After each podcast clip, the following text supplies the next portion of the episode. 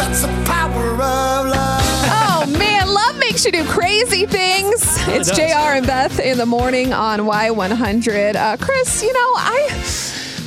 I feel like this might happen to a lot of guys. So, what's a what's a place that you and Bailey like to go out and eat sometimes too, or where's your Just favorite food? Anything tacos, but we like sangria on the burger. They have these pork belly tacos. Yeah. Oh, so Ooh, good. Mm. Okay, sangria on the Berg. So think about the last time you went there. Yeah. And you guys ordered food. Like, do you do you feel like there's ever a time where Bailey might say, you know what, like I'm not that hungry, or um, you know what, I'm just gonna get this one thing and maybe it'll be healthy, and then you just get something that looks really delicious. In the car, it's Yeah. usually when I'm like, "Well, what are you gonna get?" "Oh, I don't know. I don't Yeah. know. I don't know what I want. Well, what do you want to eat? Well, I'm not really sure. Yeah. "Ah, I'm not that hungry. I, I- don't care. I don't know. I don't know what you want. It happens a lot in relationships to pretty much everybody, right? Drives me up the so everyone's heard like their girlfriend or their wife say, I'm not hungry.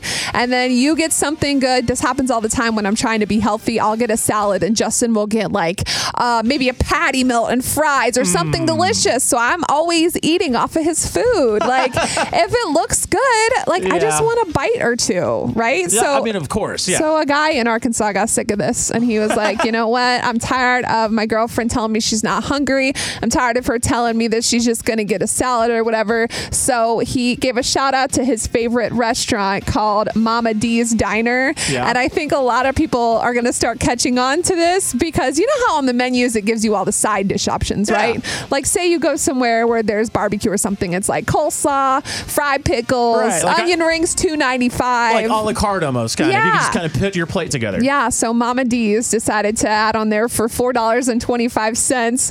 It's called "My Girlfriend Is Not Hungry," and you can add this to your order. It'll add extra French fries to your entree, along with two extra chicken wings or two or three fried cheese sticks. That's hilarious. So if you know, like your girlfriend's gonna get a salad, uh, you can just say, you know, I, I think I'm gonna get the burger, and it comes with fries. Can you also add a side of "My Girlfriend's Not Hungry"? You know they checked with a woman on that as well to see what it is that she would want on her plate because Yeah. it's always the most random things. Like, oh yeah, I'll have a little bit of cheese sticks. Have a little bit of French fries. Give me some wings Do you and a know? little Do you piece know why? You know why we do that? Why? It's because if we get the whole thing ourselves, like we don't have willpower. Like I have no willpower, so it makes me feel better if I if I try to err on the side of healthy.